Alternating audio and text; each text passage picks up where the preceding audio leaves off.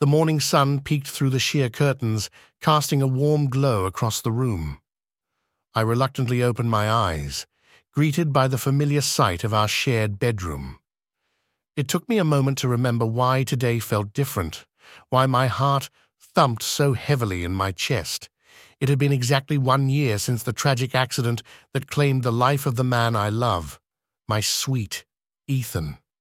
The guilt I carried weighed me down like an anchor, dragging me into a sea of endless sorrow.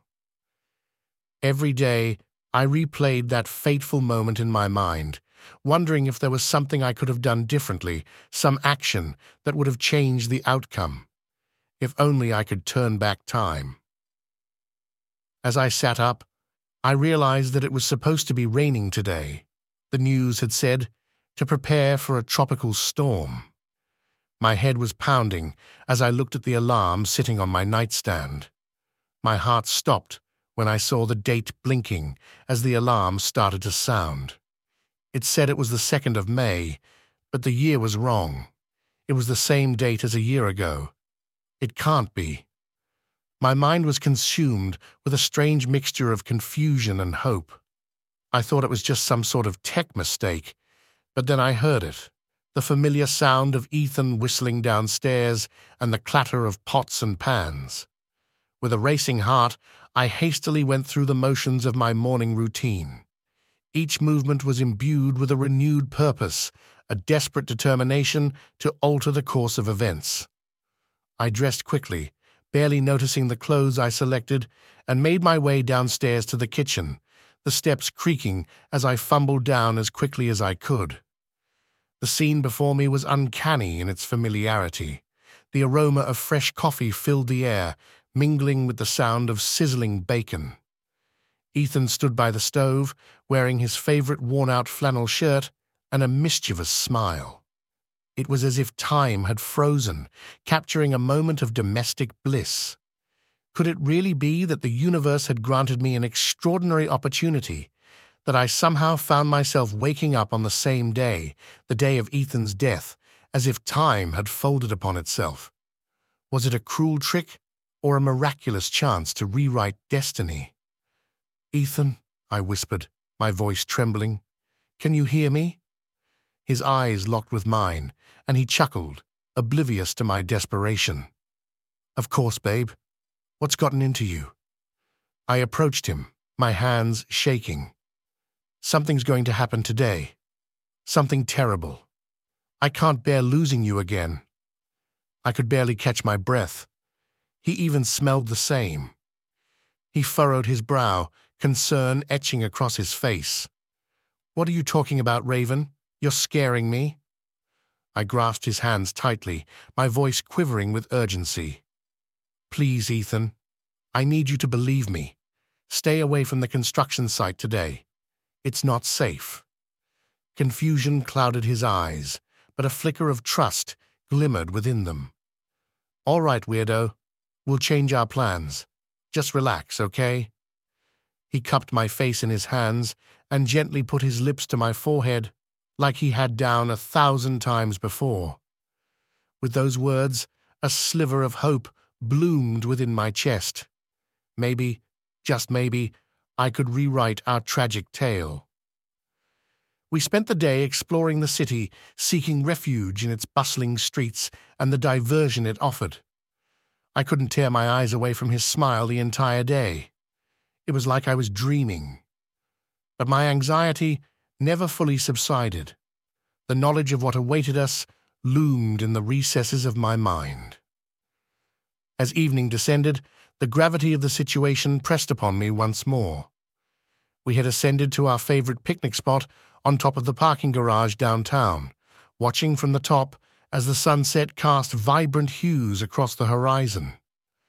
The view was breathtaking but the weight of time bore heavily upon my shoulders. Ethan, I really think we should go home now, I pleaded, my voice choked with emotion. He turned to me, his eyes brimming with confused and love. Raven, I'm really trying to understand. I just don't know why you seem so scared, but if going home is what you need, we can go.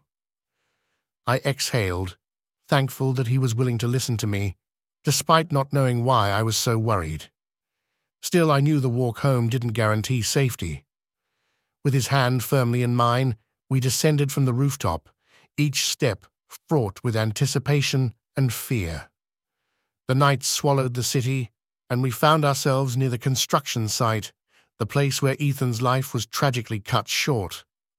I tried to pull us a different way, but Ethan insisted that we were just walking past and that everything would be fine. A sense of deja vu washed over me, but this time I held on to hope with every fiber of my being. Then, in the distance, I heard the screeching sound of metal on metal, followed by a thunderous crash. My heart stopped as I turned to face the site of the accident, praying for a different outcome. Time seemed to slow as I witnessed a miracle unfold before my eyes.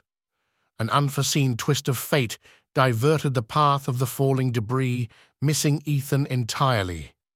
A collective gasp rose from others walking nearby as the world shifted on its axis.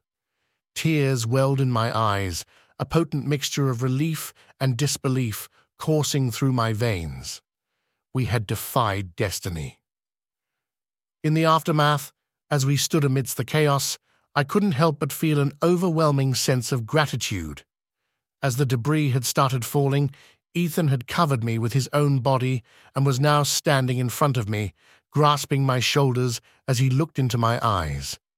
He wiped the tears that I couldn't stop from flowing, and he looked shocked himself, turning to look back and forth at what had just unfolded and how it could have gone much worse.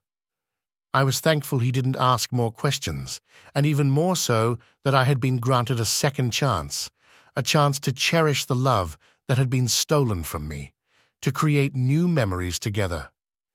Days turned into weeks, and weeks into months. Ethan and I treasured each passing moment, never taking our time together for granted.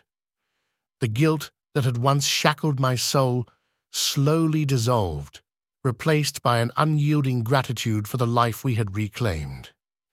We were young and in love, and I was full of hope for our future. But as the year came full circle, I found myself waking up once again on the same day, with the same year flashing on the alarm, the day of Ethan's death. Panic seized my heart as I looked around me and realized that I had been granted no more than a temporary reprieve. It was the same exact day, just like before. The universe had decreed that this day would eternally haunt me. I bounded down the stairs to see the same scene I'd witnessed before, with Ethan blissfully unaware of what was happening. He didn't remember a thing. I had to hysterically beg him all over again to change his plans, and just like last time, he was happy to go along if it would calm me down. I didn't even know where to begin in telling him what I was experiencing, what we were experiencing. Maybe it wasn't a gift after all. Maybe I will be damned to keep him alive on this day, just to wait for the year to pass and start all over again. But seeing him standing there, smiling at me in the kitchen, I didn't care. I would spend a thousand lifetimes keeping him alive and with me. I only worry what happens if I fail.